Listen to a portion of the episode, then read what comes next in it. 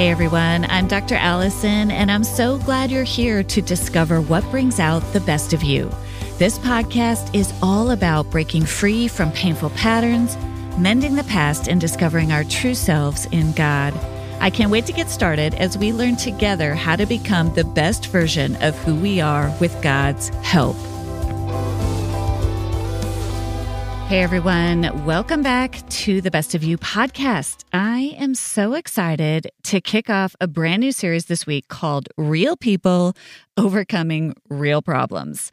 So, this series is in response to your request. You wanted to hear real stories from real people who have worked to overcome real life problems.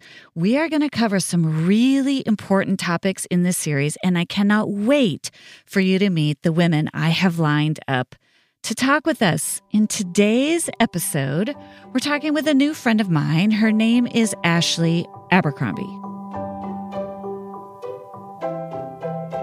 Okay, I am so excited today to talk with my new friend, really a new friend, Ashley Abercrombie. Am I saying that right? Yes, you are.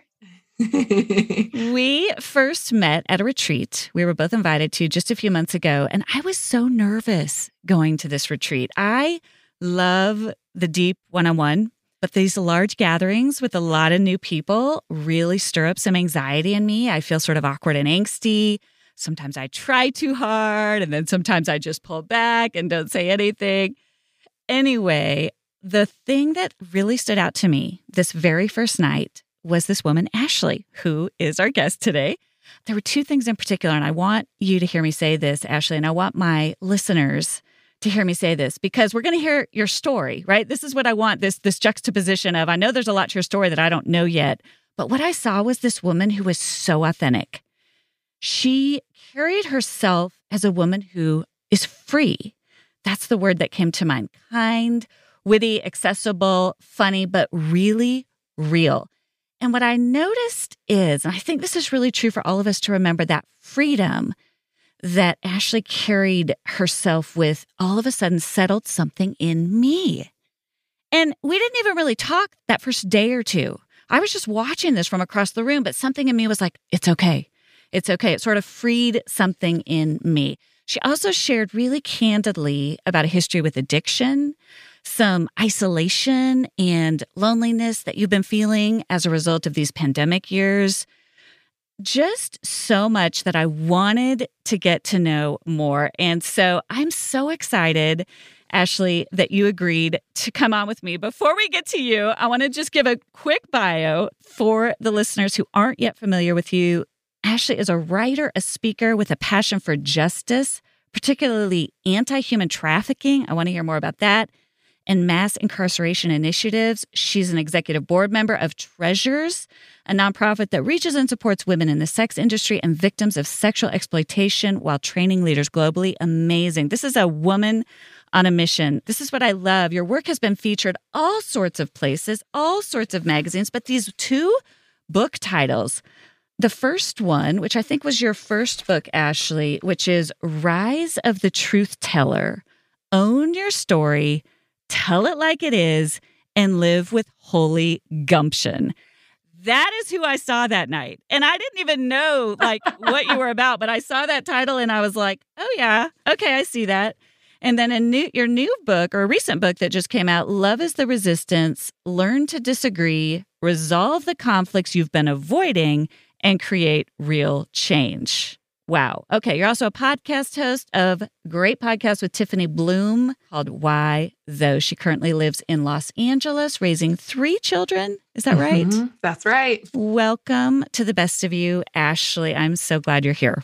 Oh, well, you made me sound so good. So thank you for being so kind to me. And I felt the same about your peaceful nature on the retreat. And as much as I might mask as an extrovert, the truth is, you know, I get very nervous around people and more specifically people I don't know. And I haven't done very many of these things during COVID. So I felt the same sort of angsty nervousness that you're talking about. so I appreciated you being a soft place for so many of us to land. Thank you. you know, I think that was a big part of it. For so that was another overlay of all the angstiness. It was yeah. for so many of us the first time literally we'd been in a room full of people. Yes. And so you already have all of the angst that comes with new people. But then it was like, how do we do this? Yes. You know? right. Awkward turtle. I don't know how to talk. How do I put my hands? What do I do? You know, it's like all of that. it was intense, but it was really cool. And I'm just really excited to get to know more about your story. So I want to dive right in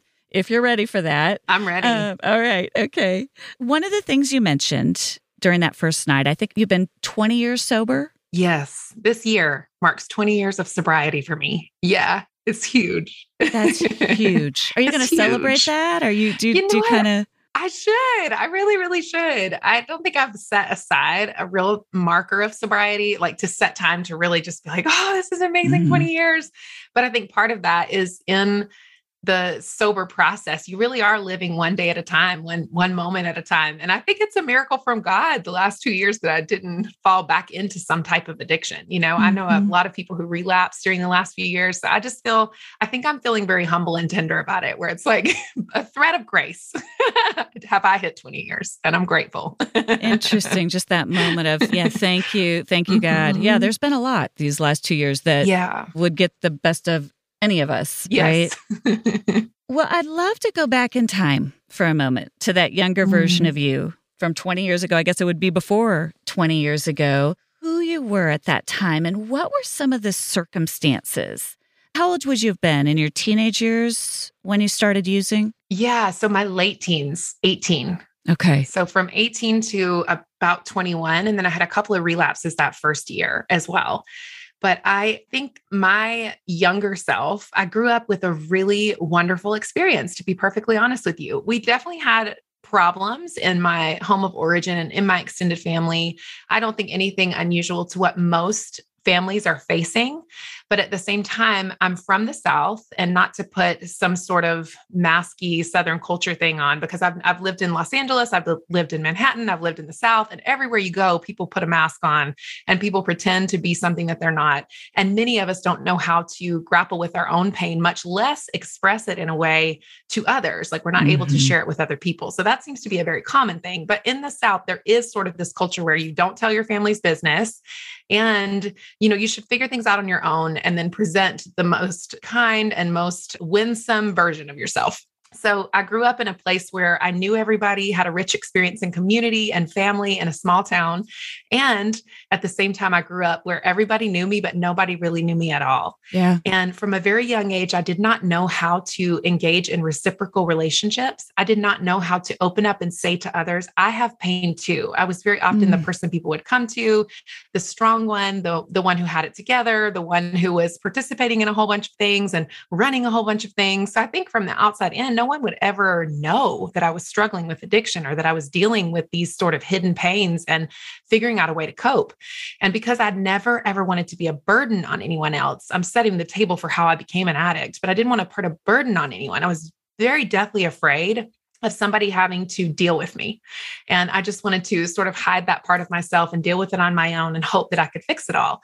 And I went off to college from a small town of 14,000 people in the Carolinas. And then I went to a campus that had 28,000 people on the campus alone. so it was a huge shock to walk into classrooms of 300 people.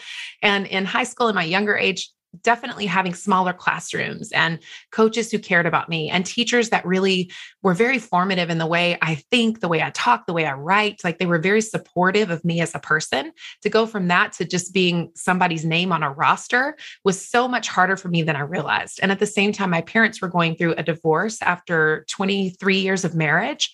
And it was a really hard time I was an athlete, I was on scholarship. And I say all of this because it's not like I think many people think about recovery, they think about addicts and immediately think about some caricature of what an addict is. But very often, high functioning people who appear to be fine are struggling with secret addictions. And it may not be drugs, it could be, you know, approval it could be your phone it could be achievements it could be workaholism like there's a real struggle there for people who look fine I love that you're highlighting this idea of I see it all the time in my work as a counselor, mm-hmm. these invisible traumas whether they're big T or little t, it's hard enough when there's really overt trauma. That's hard enough. I don't want to compare. Yeah. But there's this story of, I hear what you're saying, where there's this family that on the surface looks intact. It's Yeah. interesting listening to you describe yourself because it's a little bit of the person I saw. There's a very capable, can do aspect of you, Yes. Right? And so who's going to think that Ashley is struggling? Who's going to think you're in need? You, you know, and then you add on all these overlays and it is Yeah. it's it puts the complex when we talk about complex trauma it puts the complex in complex sometimes i talk about it as a a million tiny paper cuts Right. as opposed to one big gash yes. Does that resonate with you Yes, absolutely. I often say death by a thousand cuts is like the seasonal story of my life at times.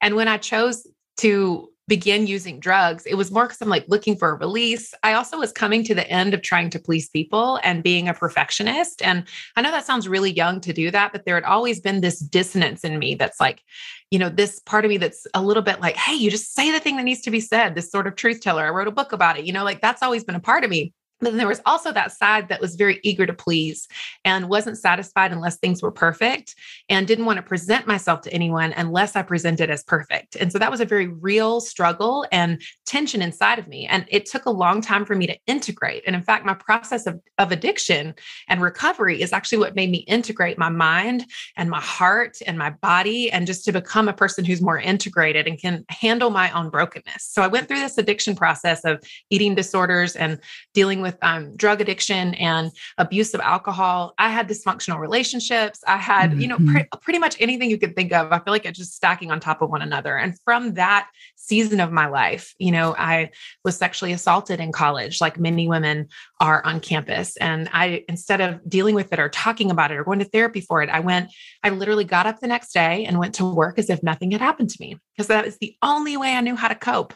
And so this this tension had created a capacity within me to disassociate and to compartmentalize my life so that I could deal with it and cope. But that also fed the addiction because you have to find an outlet for pain. And so the only way I knew not to burden others with my pain was to self harm, to deal with my pain. And so I made the decision at 21 to move across the country to Los Angeles. I figured I could start all over. Nobody would have expectations over me. I didn't have to be Ashley the athlete or Ashley who had a scholarship or Ashley the glowing daughter or Ashley this, that, and the other thing. I could just go where nobody knows me. And so I didn't know a soul when I moved. And I got there in the first three months, felt like heaven. It's like, oh, look at me. I'm peaceful. I don't need an addiction. Don't need a drink. Don't need to binge and purge. Like I'm good. And then I found out very quickly that everywhere you go, there you are. And I could not escape myself and I could not escape the pain. And I got lucky enough to start working at a restaurant where a couple of people went to a faith community that I ended up becoming a part of for many years. And at that faith community, they held a Monday night solutions meeting. And what that was was like, it was almost like a recovery meeting. They went through Safe People, Changes That Heal, the Boundaries books, and there were a big group and then small groups of women where you could talk about, you know, sexual abuse, where you could talk about sexual assault, where you could talk about eating disorders and pain. And it was kind of the first time in a group setting and in a faith setting that I had ever heard anybody connect our brokenness and humanity and struggles with God. I always thought I had to clean myself up first. And it was kind of this awakening of like, oh, God loves me where I am, and He will journey with me through the process. And there are believers who will not shame me and who will love me and who are also broken. And that was the catalyst for change for me was realizing that I didn't have to be perfect and realizing that I never would be, that I was chasing some kind of gold glitter that doesn't exist, you know, that I was never going to arrive at a place where I didn't have issues, problems, and pain, that that was part of humanity. And that was the beginning of my freedom journey. And so 20 years later, it's a lot, but you know, here we are. when you were first in college, before you moved to Los Angeles, when Yep. you were noticing that divide, first of all, were you aware? Right. So, my sense of Mhm. as I'm listening to you is there was the Ashley who people met, Ashley the Yeah. athlete. Yep. And then there was the Ashley who was, were you binging and purging Yes. as well as using drugs and alcohol? Yep. And, and did anybody know about that Ashley? Nobody. Not Really? even my best friends. I mean, I did not tell anyone. In fact, I didn't, I circled back to my dear friends that I'm still close to from childhood. We met when we were five. I circled back after the first year of recovery and said, I want to tell you the whole truth about myself. And I also want to apologize for presenting as perfect because it must have been a very bad friendship experience for you. Like I we had great friends, we loved each other so well, but I realized I was always putting myself as superior and it was something I needed to apologize for. that is amazing. So during that period of time, several years, mm-hmm. I mean, I just, to me, that uh, the empathy I feel for those parts of you that had to maintain that divide, yeah. right? Yep. So you were one person here, right? Yep. But yep. you didn't feel, you didn't know, you didn't have that freedom. It's not that you didn't have bad friends, is what I'm hearing. Right. It's not that people wouldn't have cared, but nowhere right. inside of you did you know I can actually mention that I'm hurting, right? So, yes. so the only solution inside your little Ashley body mm. and mind at that time was I've just got to numb it out. I, have got to yes. do whatever I've got to do over here to make that pain go away because I cannot bring that pain yep. to these relationships. 100%. You oh, have nailed Ashley. it. Ashley. I mean, it just breaks my heart, right? Because how yeah, many people are living with that? Yes. How many people are living with that? Like, I've yes. got to just be this person here. Yes. And then in the privacy, yep. the pain is so big. Yes. Whether it's tell and like you said, I love what you said, whether it's just I'm gonna just tune it out with television. Right. You know, whatever it is that you do yep. for you, just drown it out and then yep. show back up with a big smile, right? Yes. Oh, yes. that's just.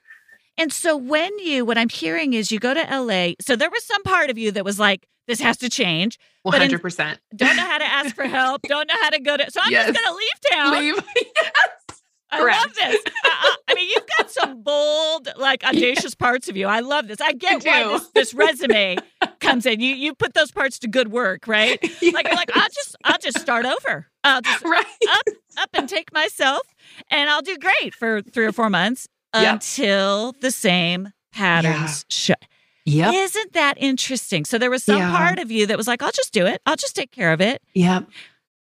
A recent survey found that 7 in 10 parents get an average of just three hours of sleep a night in their baby's first year. Moms, you deserve to have quality sleep, and I know one thing that will help. It's Cozy Earth. You can discover the secret to better sleep with Cozy Earth's luxurious bedding products. And here's an exclusive Mother's Day offer just for our listeners. Use code BEST of you for 35% off at cozyearth.com. Cozy Earth bedding products are crafted with temperature regulating technology that adapts to your body's needs through all phases of motherhood. And they use only the very best fabrics, materials, and weaves, offering superior softness that invites you to sink into a world of comfort. The best part is, Cozy Earth stands by the quality and longevity of their products. Enjoy a 100 night sleep trial and a 10 year warranty on all purchases. They're built to last through the hardest days and the longest nights. Treat yourself to ultimate comfort with Cozy Earth bedding and sleepwear and prioritize your self care and sleep health. Head over to cozyearth.com and use promo code BEST of you for an exclusive 35% off. The luxury she deserves. Cozy Earth. Getting high quality food and household essentials delivered right to my doorstep, whether it's my favorite Dave's Killer Bread, incredible wine, or seventh generation cleaning supplies, has been a game changer for me. I love that Thrive Market only allows trusted, top quality ingredients while restricting thousands of harmful ingredients like artificial flavors, high fructose corn syrup, and more. And with just a few clicks, I can filter out ingredients that I don't want, like gluten or high sugar content, making it so easy to find the items I need for my family. Best of all, when you join Thrive Market, you are also helping a family in need with their one for one membership matching program. You join, they give. Save time and money and shop Thrive Market today. Go to thrivemarket.com slash best of you for 30% off your first order, plus a free $60 gift. That's T H R I V E market.com slash best of you. Thrivemarket.com slash best of you. I just, I'm so grateful for this conversation already because I'm like, I think so many, I think so many women are living that divide, maybe not yes. in as overt ways. Yep. And then you go to this group. Yep. And this power of hearing people. Yeah. You said very clearly, you said, talk about their pain. Yes. And even invite God into the pain yeah. versus I've got to get cleaned up. I mean, what mm-hmm. was that like? Can you give me just a what was that like one of those first meetings? What what was going on inside of you? I mean, was it a just an immediate aha? Did it take mm. you a little mm. while to go, Can I do that? Like, what was that like for you? Yeah, I think what's really interesting is that I have always been a person who likes to seek out safe places. And there is this sort of radar that goes off in me when I know for sure something is safe. So I can't really explain it. It's like that old unction of the Holy Spirit that they talk about when you can sense in the environment, like, oh, I think I could be my whole self here. You know, when you go to somebody's house and they're super hospitable and you can tell that they don't care if you put on your presumptuous self or your best self, but they want the real you. Yeah. And that is the environment that was cultivated. There was an LA born and raised person there leading. And he was so strong and so real. He talked real people language. Mm-hmm. He talked about his own struggles. And then mm-hmm. there was mm-hmm. this beautiful woman from England who was there. And same thing, she was super real. And she talked about her kids and she talked about her life and her struggles in marriage. And it was kind of the first time that I thought, like, oh, you can own that publicly too. And they weren't oversharing. Nobody was dumping on us. Nobody was blaming or shaming anyone in their life as they shared, but they just created this rich, safe environment that felt like I'm free to be me here. Yeah. And when I got into the small groups, it felt the same. It took me some time, you know, to really open up and share. I think for the most part, when I first started coming, I would just listen. And I think I would share, you know, briefly about some tiny struggle that, you know, my car broke down this week, you know, something that really was on the surface of what Baby is steps. true. Yeah. Exactly. I love it. Okay. Yes. And just okay. watching, seeing what happened. And then eventually it was like, oh, you know what? Actually, here's what's really going on. I'm struggling with addiction and here's where I've been and here's where it comes from. And this is what I went through just two years ago. Okay. And then just being able to share over time I had a person, a mentor, who said to me once, you know, integrity reveals itself in time. And so you have to watch and engage and earn trust and allow people to earn your trust. And I think sometimes in faith circles, we have this false expectation that everybody should trust us and everybody should be trustworthy. And the truth is, you can come as your whole self, but you wait until you're able to really be vulnerable and to be honest and to be really open about your life when somebody has earned trust and when you have earned trust in their life to do the same. That's and right. I think that's what safe environments do. It's like, yes, please come be your whole self, but see what we're about. And you tell us what you're about. And then let's create some reciprocity here and let's create a rhythm of trust. That's right. And I really felt like they did that exceptionally well. And that was the beginning of my journey. It also set the tone for me seeking out safe people and me being able to work on the parts of me that were unsafe and work on my desire mm-hmm. to be mm-hmm. perfect all the time and present in relationships as if I always am right and have wisdom and can offer you things and can help you fix stuff instead of showing up and, and being present. I didn't, I didn't know how to do that. I didn't feel like my mm-hmm. presence was enough for anyone. I always felt like I needed to do or to serve or to have wise answers mm-hmm. and to just show up and be myself. You know, that's something I've cultivated on my recovery journey. And I really appreciate that time. I love what you're saying. And I, I do tell women this all the time, in particular, that trust must be earned, even yes. in that setting. You knew yes. it was safe, but something inside you gave yourself permission to take baby yeah. steps because you had some serious trauma living inside yes. of you with the assault, with all the, you know, and so it's just like, let me just wade in. I think that's really important for people to yeah. hear. And then that trust builds over time. Listening to you, it's so interesting because what I experienced of you a few months ago was exactly what you're saying mm, you experienced mm. there, right? Which is someone who, praise. thank you, right? Someone who you were being vulnerable and transparent, but it wasn't in a way of dumping. We didn't right. feel like we needed to take care of you. Right. It was the vulnerability of someone who's like, I'm going to show up as I am. Yeah.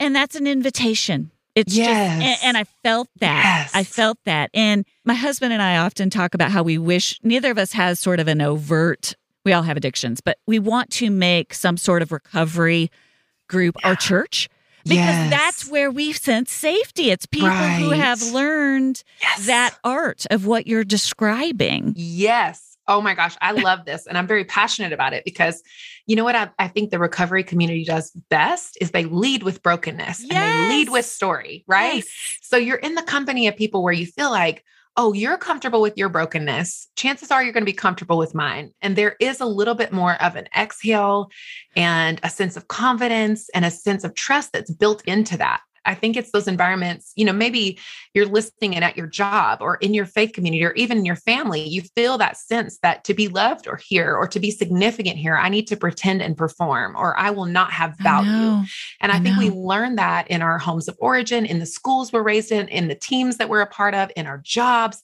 And I think it's a real journey to settle in to the safety that who you are is enough and that on your journey to becoming your best self you can still operate in reciprocal relationship with others and yes. that to pretend and perform is a lie. Like and that we shouldn't have to lie to live okay? Say that again. We should not have to lie to live. That's it. It's to show up in church communities yes. to show up in our families. Yes. That divide where we show up you know one way versus how we're really doing is yeah. soul killing. It really is. Soul killing. That is the best way to put it. Mm-hmm. Yes. Yeah. One question I want to ask you because of this theme of kind of growing up in a family where, let me put it this way I talk to a lot of women, a lot of people who will say, I didn't really have that trauma. I didn't really have that. I mean, and, and you did have some, especially yeah. when you got to college, but when you yeah. grow up in a family and, and, you know your parents divorced later so you know you yeah. can't point to five years old when somebody was maybe beating you up i don't know i mean right. these really right, hard right. overt traumas yeah was it hard for you to give yourself permission to be where you were was there shame let me think about how to ask this question mm. was there shame in how did i end up here mm-hmm. yeah i should have I should have been able to do better. Does that make sense how I'm asking oh, that? 100%. Yes. And there was so much shame in it. There was so much shame and you know, like I went to school on an academic scholarship, but I had to give it up the last semester I was there because I was like, if I don't give it up, I'm going to lose it because my last semester of grades were were not good. And so I think that things like that, where you, I was the you know first person in my whole family to go to a four year university. My mom graduated with a nursing degree. She was the first person in our family to ever graduate, and then I was the first one to go to a four year university with the hopes of being able to be the first person to graduate. And I didn't graduate, you know, one semester short because of the addiction, because of all the pain I was dealing with, and because of my inability to ask for help. And so I think there was a ton of shame in that. And I, I think I also really thought I would be somebody, if that makes sense, you know? And I, I think that everybody else did too. And so there was certainly that well, shame. You were on a track. I was so, on I a mean, track. On a, there was yes. a lot of expectation there. You yes. were you were going to be the the star of your family, 100%. of your town, or you know, yeah. all the things. Yeah. Yeah. And yeah. that that doesn't happen, I think it is you're full of shame and full of regret. But here's the beauty of it is that if you can deal with the shame, and part of that comes from just sitting in it, like the grief of failing. Tell me about that a little bit. Yes. That's really hard for people to realize. It doesn't always feel yes. good at first. It doesn't. You know, the you have to sit with that grief and the loss of potential and the realization that, wow, failure is a real part of my life. And now this is a part of my story. Mm. And to sit with that and own it and to let it be okay. And I think sometimes when we don't do that, it keeps us in shame because you live your whole life trying to return to that place, trying to earn people's approval, trying to live up to that the person that you should have been. And you can go 20 years of living like that. And many people do. And so I think I really, through the recovery journey, through humility, through a lot of prayer, therapy, support groups, all the things, like I did it all. And I recommend everybody do it all. It takes all the services and all the things. Like it takes what it takes to be well, and it takes what it takes to be free. And you have to do it all. But I think that that process really taught me one, that it's okay to fail and that I'm not here on earth to be some kind of all star, and that I'm not here on earth to fulfill everybody's expectations. And I am not here on earth to unfill my own ungodly expectations. And that the Lord has his heart for me is love, his banner over me is love and not expectations, and not me jumping through a bunch of uh, hoops, and not me pretending and performing my way to heaven or my way into God's favor or my way into, you know, other people's favor I am here to be healed and whole. And I think that mm. that had to be enough for me, not pursuing the achievements so that I would be significant, but finding my significance outside of the achievements. And that I think has led to so much healing and breakthrough. And it has led me to not define my worth by the stuff that I do. And I'm allowed to fail. And even as a mother, you know, this transitions into the next generation. I want my children, and so does my husband, we want them to understand that you can fail mm-hmm. and that mm-hmm. actually failure is a regular part of life. We do it daily, we do it weekly, we do it monthly in big and small ways. And that's how we learn, that's how we grow. It doesn't have to be the thing that stops us or hinders us or halts our purpose or our life. It's like, oh, great, a detour. Here we go. I failed.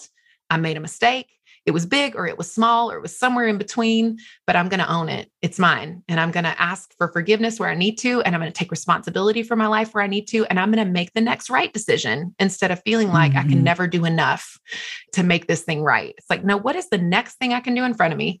what is mm-hmm. the next step that I can take? You can boil it down to today. You can boil it down mm-hmm. to this journey and this path that we can walk on that is free of shame and free of the sense that failure is going to ruin our lives because it isn't. it isn't. So it doesn't good. have to. so good. Tell me a little bit about the journey. You've talked about a lot of things that were helpful. I'm curious, and I know that early group was probably the most significant. Mm-hmm. Give me one or two in those 20 years where there are junctures somewhere where something really helpful came in, but also what wasn't helpful. Right. What wasn't helpful. So that people can hear, right? Like what yeah Absolutely. You're going to bump into people who are trying to help that don't help, you know? Yes, plenty of times, mm-hmm. believe mm-hmm. me. yeah. So I'll tell two stories that I think sort of encapsulate both of those things. And the first was about two years into my recovery journey. I started building a great relationship and a friendship with the gal. We're still friends today. We love each other dearly. She's wonderful. And she became one of my closest friends in Los Angeles a couple of years after our move. And she had called me, and I was in the process of recovery, the process of showing up as myself and I wasn't hitting the mark all the time. But she called once and she said, Hey, how are you doing? And I said, Oh, I'm fine. And then I did what I always did back then, which was I switched the conversation. How are you? And I started asking her questions and talking about her life and all these different things. And she just was not buying my bull crap. And so we hung up the phone. And 10 minutes later, there's a knock at my door. And uh. I open up my door and she's standing there. And at that time, I had not told anybody openly about my sexual assault. I had also not told anybody that I'd had an abortion a year prior to that. Mm. I had so many like heavy secrets that many women and people carry. And I decided, like, when I saw her, I fell down on the floor, I burst into tears. And that was enough for me to start telling my story. And I wow. shared with her that night, like, what I was really walking through. And part of that was because she wasn't trying to fix me. She wasn't trying to save me. She wasn't trying to recommend, you know, six books for my healing and five steps to freedom. You know, she just she was a like the Lord was a very present help in time. That's right. And That's she right. was a blessing. She was the flesh. Yes. Yeah. And she mm-hmm. practiced the ministry of presence. Mm-hmm. And she sat with me and she cried with me and she listened to me and she shared with me. And we were vulnerable together and that was you know a deeper step in our friendship and i think that could be a next step for some people is that they just mm-hmm. need to mm-hmm. tell the whole truth to someone who's safe that they already love that they already have a connection mm-hmm. to just mm-hmm. tell the whole truth to them and mm-hmm. watch how they respond watch yourself be loved when you think you're not going to be loved watch yourself be accepted when you think that mm-hmm. perfection is the only way watch yourself be able to receive grace from someone like that in and of itself is the most healing experience i think a person can have I've often thought so there's three things. One, that it took a while. Yes. Right? Like this was a few years in yes. where you still had layers of that onion that you hadn't quite yes. been able to peel back. So I just want people to hear that. It wasn't, this was a process.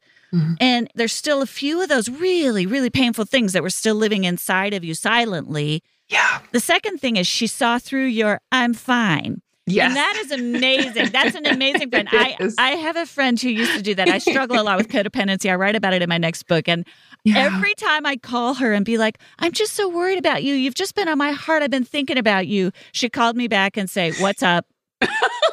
What's going on with you? Because that's how, I mean, and she was dead right, right? If I'm hurting, I'll go I'll go take care of somebody else. And right, she just saw so right through it, right? And so this, you know, and it would make me so mad. I'd be like, I called to check on you, and she'd be like, What's going on? and and it's like the most amazing type of person that gets that. Yeah. And that yes. that that this friend was like, okay, I'm at your door. What's going yes. on? And you just sank into that. And then lastly, yeah. the other thing I'm curious about, because I kind of have a theory about this, and I'm curious if you relate. She didn't try to fix, she didn't try yes. to solve. one of the things I think that is the most powerful when we're hurting and when we're in that raw, vulnerable place with a safe person Yeah. isn't that they try to help or fix us, is that they go, me too. yes. Or they go, right? They go, and maybe it's a different struggle, but they're like, yes. It's not that they're taking away from your story, but they're like, Yeah. I get it. Not yes. from a, I'm trying to help you, but from I've got that pain too. Because Yep. then you're not alone. Correct. And that's where the healing comes. It's together. yes. Does that resonate with oh, you? That's it yeah. resonates so deeply. I, I like to call it the great exhale because that's what it Mm. feels like. It's like the air in the room is so tight until that happens. And then you realize, like, oh, okay, I'm not a freak. I'm not the only one.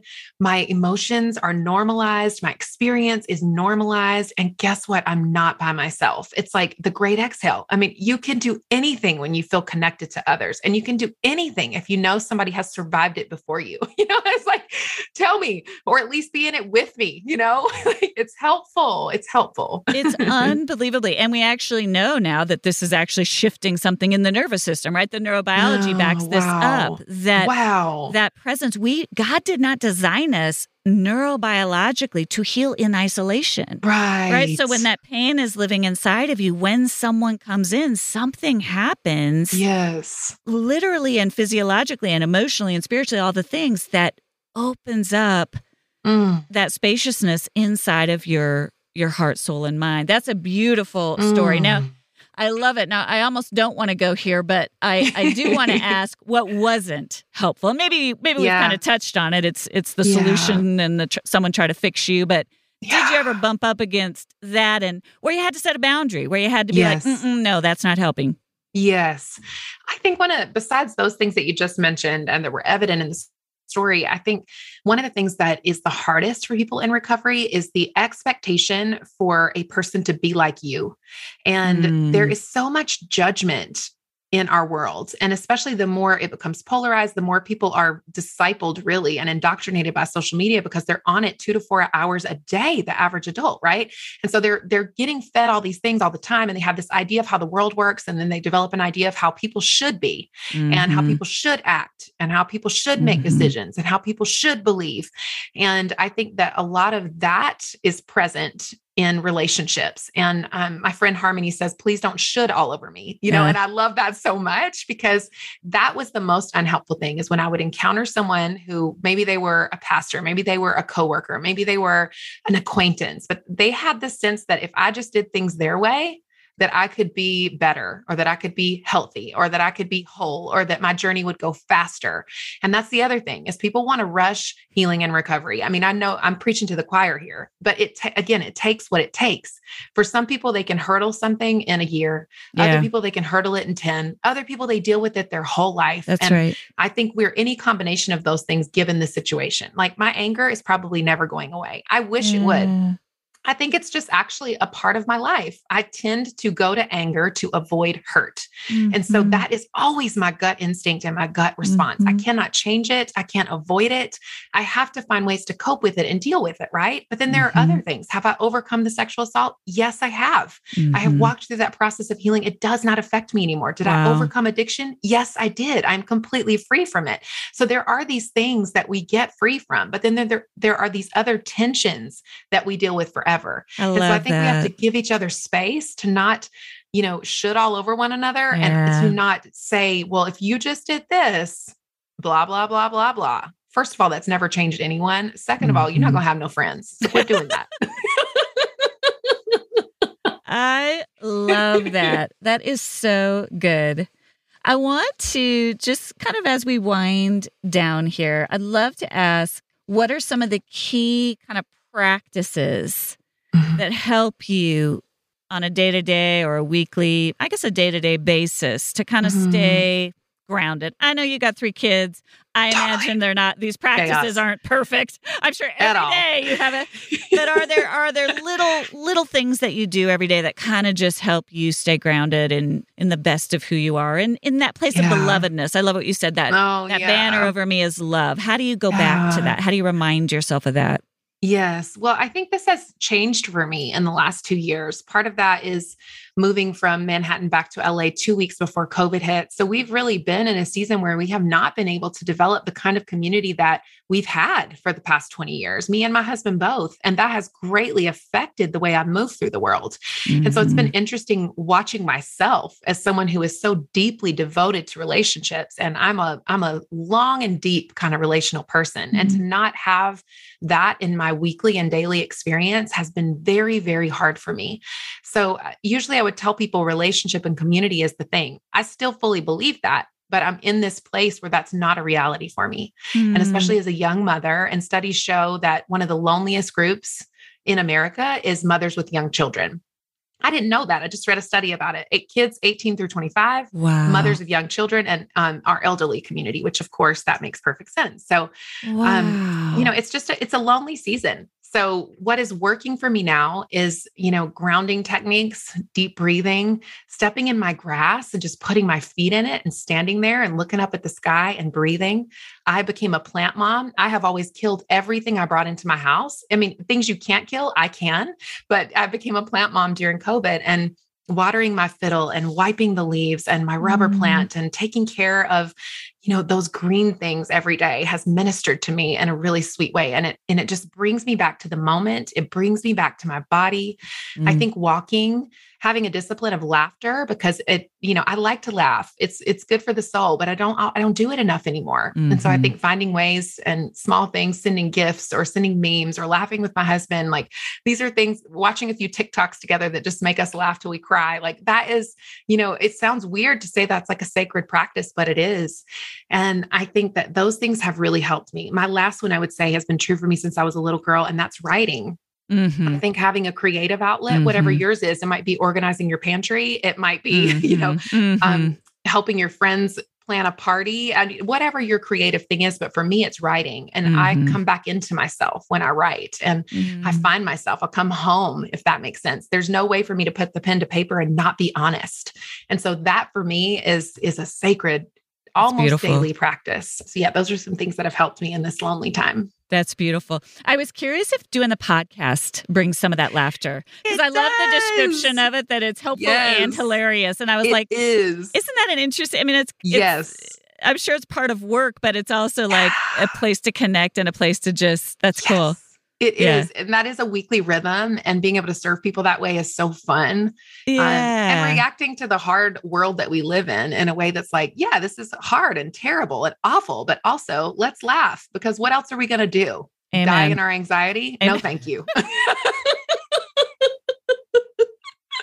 Amen. I mean, it's it's just so real. I yes. mean, it's like that's amazing. Holy laughter. I love it. I love that as a practice. All right. So, what would you say to that young 18 mm-hmm. year old, 19 year old Ashley yeah. from where you are now? What yeah. would you want her to know? And what would she think of who you are now? oh my gosh. I think she'd be sorely disappointed with her career path because I really thought I was going to be some kind of famous superstar. But, you know, now that I'm here, I'm very pleased with where I am in my life. But I think she would be shocked. What I would tell her is that wholeness is a lofty goal. Mm. and that mm. freedom is the right pursuit and that friendship is is the thing that will save you and I think if I had really understood that, I could have harnessed the power of those things a whole lot younger than I was. oh, Ashley, that is beautiful, right? Mm-hmm. Like that that desire, her desire to be somebody, whatever that yeah. meant, was actually fulfilled in yes. being somebody to so many precious people, yeah. which you are. Thank you. That is really beautiful. I uh, love that. What would you say to anyone who's listening right now, who's maybe still in a pattern of some sort of addiction, maybe still yeah. living that divide, what would you say mm-hmm. to her? Yeah, I think the first thing I would want you to know is that you are not alone. Because I think that is why so many of us divorce ourselves from our body or divorce ourselves from the truth or hide, is mm-hmm. because we are so afraid that if we share who we are with others, we'll end up alone, or we are so afraid that we will be more isolated if we share rather than being more connected. And so I'd want you to know that you are not alone and that connection is the way forward, that mm-hmm. you will not be able to heal this on your own. You will tell yourself that every day, and you will try every single day to do something different. But those brain grooves in your mind are, are so deep. It is a rut. And the only way out is to connect yourself to something bigger. And that could be community, it could be therapy therapy, it could be, you know, spirituality and faith. There's a million ways that you could do it that don't feel so overwhelming, but connection is the way out. And that's how we integrate to ourselves. Mm-hmm. That's how we love ourselves. That's mm-hmm. how we come mm-hmm. home to ourselves is Amen. through connection. I love how Curt Thompson, I don't know if you've read his book, yeah. The Soul of Shame, and he talks about how shame keeps us both from it's all about connection right? It disconnects us from yeah. ourselves it disconnects us from other people. It disconnects us from god. Right. And the only way through that is to reach for connection. And it's so hard when you feel that shame yes. but paradoxically it's the only way exactly. to begin to heal it. So yeah. i love i love that word. Okay, so I have a question that I ask all of my guests, but you're my very first guest. So you're the very first person that gets to get asked this. I actually have two questions because I couldn't decide between the two of them. So the first one gets at the title of the podcast, which is What is bringing out the best of you right now? Mm, gosh, honestly, it sounds very weird. It's going to sound weird, but loneliness is bringing mm. out the mm. best in me because it is forcing me to be honest and it is forcing me to choose the life I want and not to surrender to the life that I don't want. And I think that that sense of isolation and loneliness is making me evaluate who I want to be in the future. Like, who does Ashley at 50 and 60 want to be? And what do I want to do to take steps toward that? So I think it is calling me to a higher place of thinking and being and deciding. And I'm appreciative for it. that is a, a really beautiful answer. Taking a, a hard season. Yeah and we're still naming it as loneliness. It's hard. It's not what you want, but taking it and allowing it to become some sort of fertile ground. I love the, what you said with the image of all the plants. Yes. Right? yes. It's like trying to let yourself take root. What who yes. do I want to become? And and sort of in that there's a I hear in that there's sort of a might be a tendency to just kind of keep going with what's mm-hmm. been working versus slowing down.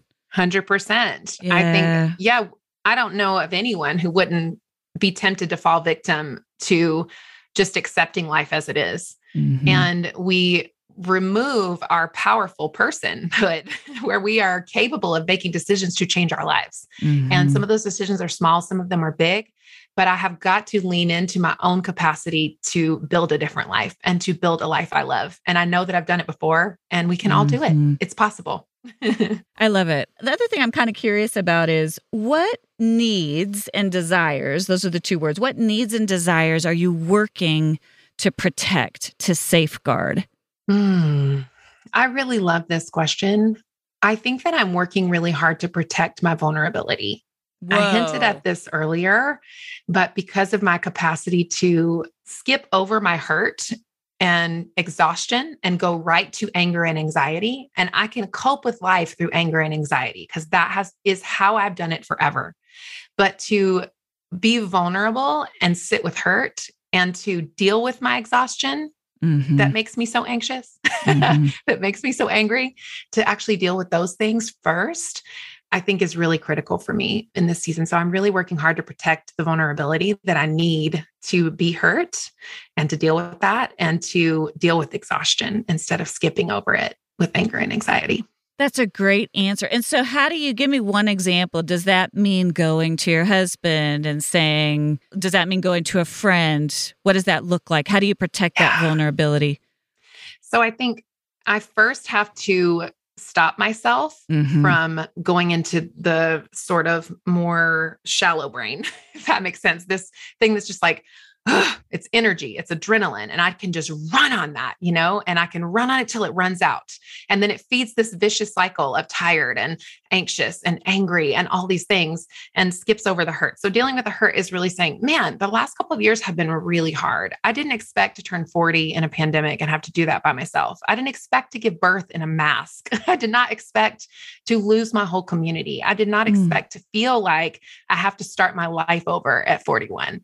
And I think actually being honest about that and being truthful about it to myself, Got to it. God, and to the people who are closest to me, I think those things are really important. I'm working very hard to protect that instead of just running on adrenaline. I get it. I, I, get it. I hear you. I get it. It's in, in all the different places yourself, yes. God, and other people, just yes. naming, being very yeah. real about what it is. That is yeah. that is a great I love that. This is just I feel like I could kind of keep going with you for hours. I feel the same. I'm so grateful for you. Thank you for how you love people and the work that you do is so important and your voice is so important. And thank you for being just a safe place in the wilderness and a freaking water tank in the desert. I appreciate you. One of the un- unexpected benefits of podcasting, I was looking forward to this all day. There's connection. Yes. You know, even though we're we're having this yes. conversation a lot and, and, we're inviting other people into yeah. it, I'm like, oh, I needed that too, right? Yeah, this is a gift same. to me too, to get to actually be real and go there and yeah. and talk about real things. Where can people, where can our listeners find you? What kinds of, you're, you're doing some writing. How can people mm-hmm. find you and mm-hmm. connect with you? Okay, so I spend the most time on social media on Instagram at Ash Abercrombie. And then I started um, a newsletter on Substack called After Hours. And so I write weekly essays, and I also have a component called Mentor Monday where I answer questions every other Monday. I send out a video about boundaries or how to do boundaries at work, how to do boundaries at church, like all these different kinds of things that people are asking me and really putting that to work in the newsletter. So that's the newest thing that I'm excited about and a way for me to build a little internet neighborhood that people can come and connect. I love that. Well, we will link to all of that in the show notes. I have a feeling there's going to be a block of people coming over there to learn about those great topics you've learned about the hard way, hard earned wisdom. Thank yes. you so much for being here. And Thank you for having me. We'll look forward to the next time. Bye. Thank you for joining me for this episode of The Best of You. Be sure to check out the show notes for any resources and links mentioned in the show. You can find those on my website at dralisoncook.com. That's Alison with one L, cook.com. Before you forget, I hope you'll follow the show now so that you don't miss an episode. And I'd love it if you'd go ahead and leave a review. It helps so much to get the word out. I look forward to seeing you back here next Thursday. And remember, as you become the best of who you are, you honor God, you heal others, and you stay true to your God given self.